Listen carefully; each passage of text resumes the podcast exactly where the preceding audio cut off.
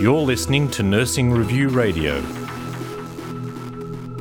A Queensland Palliative Care Service won the inaugural Palliative Care Australia National Award for Outstanding Teamwork last night. I'm joined by Dr. Louise Welch, Clinical Director of the Sunshine Coast Hospital and Health Service, to discuss the win. Welcome, Louise. Thank you. What was the team's reaction to, to the win? Oh, very, very excited. Um, a couple of us in, in, management level knew about the award obviously a few weeks ago, and we were asked to keep it a secret. So um, we let the team know yesterday morning, so um, they were very, very excited, and we're all very proud of the team. What are some of the important aspects of teamwork that the Specialist Palliative Care Service team focuses on?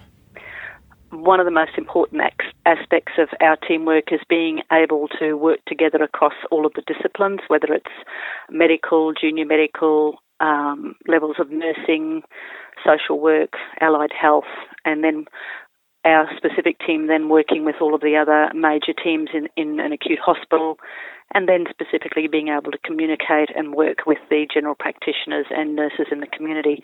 Um, so it, it relies on everybody communicating very, very well and appropriately with each other and having a good team focus on what's most important for us, which is um, any any issue within our teams worked out very easily because our focus on patient care and high quality care. And once we focus where it should be on our patient, then all of the other problems seem to be stripped away very easily. What are the strategies that you, you implement to, to make sure that that does happen? I think we have um, a management group that um, works together. There's, it's not a pyramid section. It's like there are the two nurses and myself who manage the team across two sites. Um, we very much believe in keeping the team informed about what's happening at corporate level, um, how we're all working together. We plan together both strategically and clinically when we're talking with the patients and about where we want our service to develop and go in the future. Um, so it starts at that level. Uh, Palliative Care Australia also mentioned the team's use of telehealth to allow palliative care specialists to provide virtual rounds.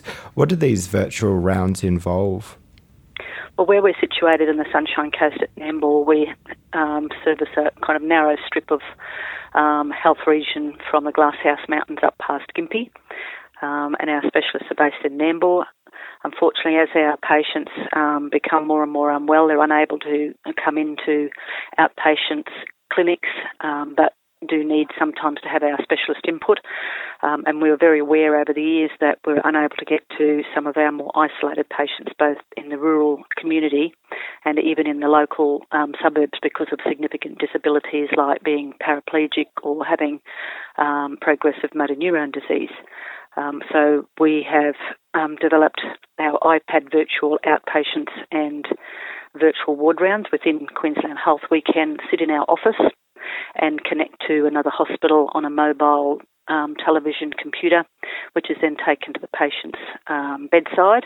So we can have a virtual ward round with the hospital doctor, for example, in Gympie or Maleny, talking um, at that end with the patient and then able to turn around to us and we can talk NC directly back into the room where the patient and the other doctor is.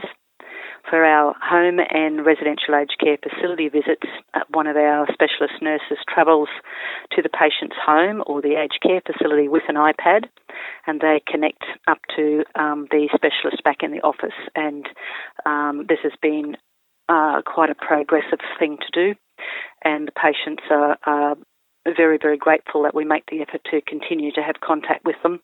Um, to meet their needs in the community, to look after their symptoms, and to support the carers and the families in their home.